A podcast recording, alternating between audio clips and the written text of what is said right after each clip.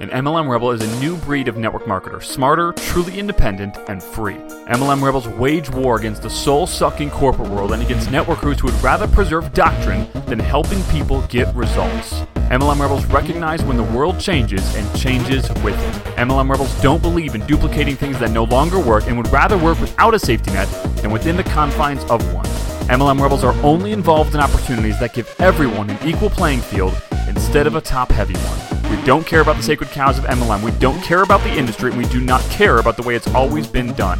We care about people following their gut. We care about people being able to quit their jobs now. We care about people being with their family instead of their boss every day. We care about people being with their family instead of their team all day. We care about people living free. We believe a truly free networker has multiple streams of income. We believe a truly free networker's creativity isn't shackled by their company's contract. We believe a truly free network marketer actually knows how to market and that they run their business like a real business. MLM Rebels prioritize faith, family, business, sacrifice sacred cows, build their own empires, never rebel against each other, and change the world. MLM Rebels know they are not confined by doctrine, not stifled by the past, and know they are one business away. My name is Zach Spear, and welcome to MLM Rebels. Hey, what's up, guys? I hope you're having an awesome day. I am coming to you right now from the balcony off of our master bedroom that I I think I've been on this balcony three times in my life. The first time was when I came up here to check the house out. Um, the second time was uh, a couple days ago to um, empty some water out on the patio, which has a drain to the main level. And then the third time is right now. Actually, they came up one other time to show my dad balcony, but I've literally spent zero time up here. But it's uh, it's really cool. It's actually a gorgeous view of the. Um, there's like we we back up to this like kind of forest preserve type park thing, and um, on the main level, of course, there's, there's like a kind of a cool like tiki wood fence um, that you can see over, of course, but it, it, does obstruct your view a little bit. But up here, it's like, whoa, super pretty. oh man, that's funny. I might spend some more time up here now that I know how awesome it is. But I also think it it like it doesn't always block the sun, so maybe that's why I'm not up here. I'm not sure. We'll find out.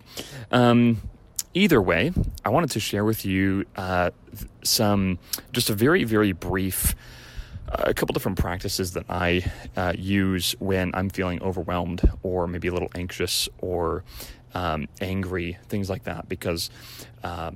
Uh, you know, I'm a normal human, right? And um, sometimes if you don't know me personally, or n- not me, but if you don't know someone personally, you might not realize that they're normal, right? So, like, you know, I follow, you know, like mentors as well, right? Or gurus or whatever, whatever phrase you utilize for people that you listen to on a podcast.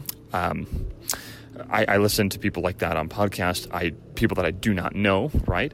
And I, it's very easy to put them on this kind of certain type of pedestal that like they don't experience the same things I do. They don't suffer the same struggles because whatever, right? Um, and so just from the nature of like if you don't know me personally and you listen to this show i know it could be you might think that like oh zach doesn't deal with you know that. He doesn't deal with rejection. He doesn't deal with sadness or he doesn't get anxious or he doesn't get angry or none of those things right? Just because we do that to people that we don't know. We just listen to their you know a lot of their good stuff right? So um, I'll let you know flat out. Uh, all those things happen um, to me, and I do a lot of work to deal with them as best as I can. Um, you know, it's something that's very important to me to to control my my mind and my spirit, and um, and be overall very optimistic. Um, and you know, to be quite frank with you, I'm a, I'm a very active thinker, and what that means is that can lead me to be pessimistic a lot of times. And so I've had to do a lot of work, especially over the past couple years, um, to remain optimistic, even though I let my mind do its problem solving.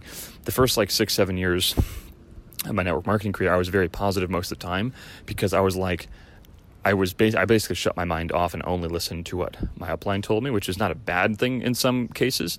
Um, so but it, it, there's side effects, right? So like the the bad was that I got pretty bad results comparatively for my effort.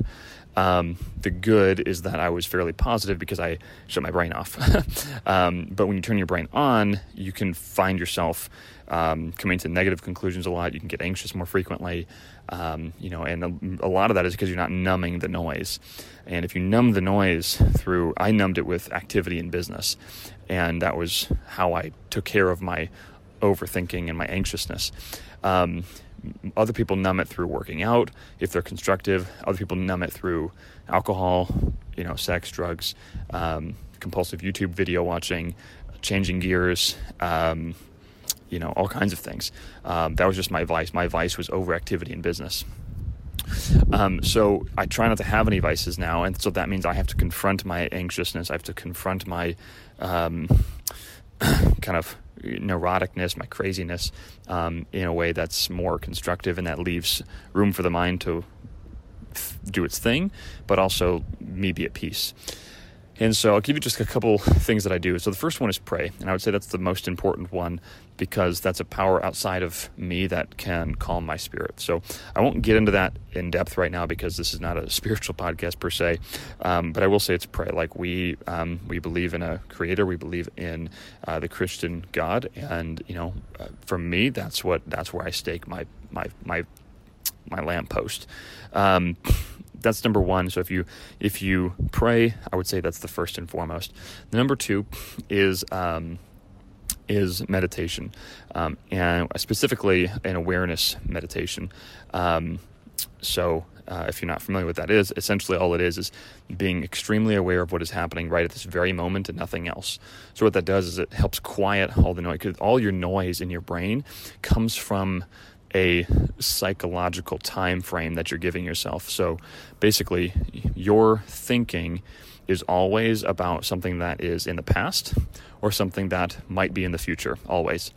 So if you become intensely aware of what is happening at this exact moment, that noise from the psychological past or the psychological future goes away, and you find a lot of peace and comfort there. So that's awareness meditation in a, in a nutshell.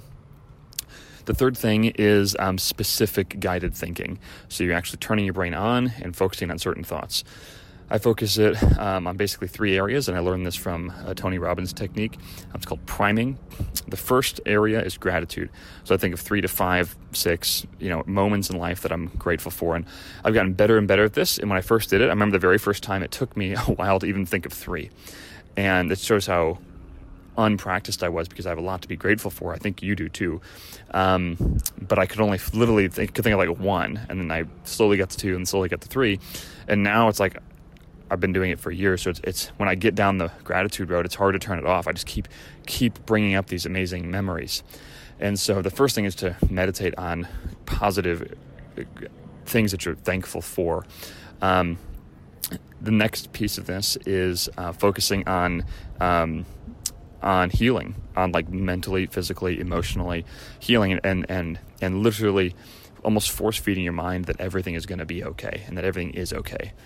And the third thing is visualizing or mentally focusing on or guiding your thinking into a um, basically a perfect future, if you will. So, easiest way to do this is to think of you know two to three to four or five things that you want to have happen, and then think of them and visualize them in your mind that they're happening perfectly. Okay.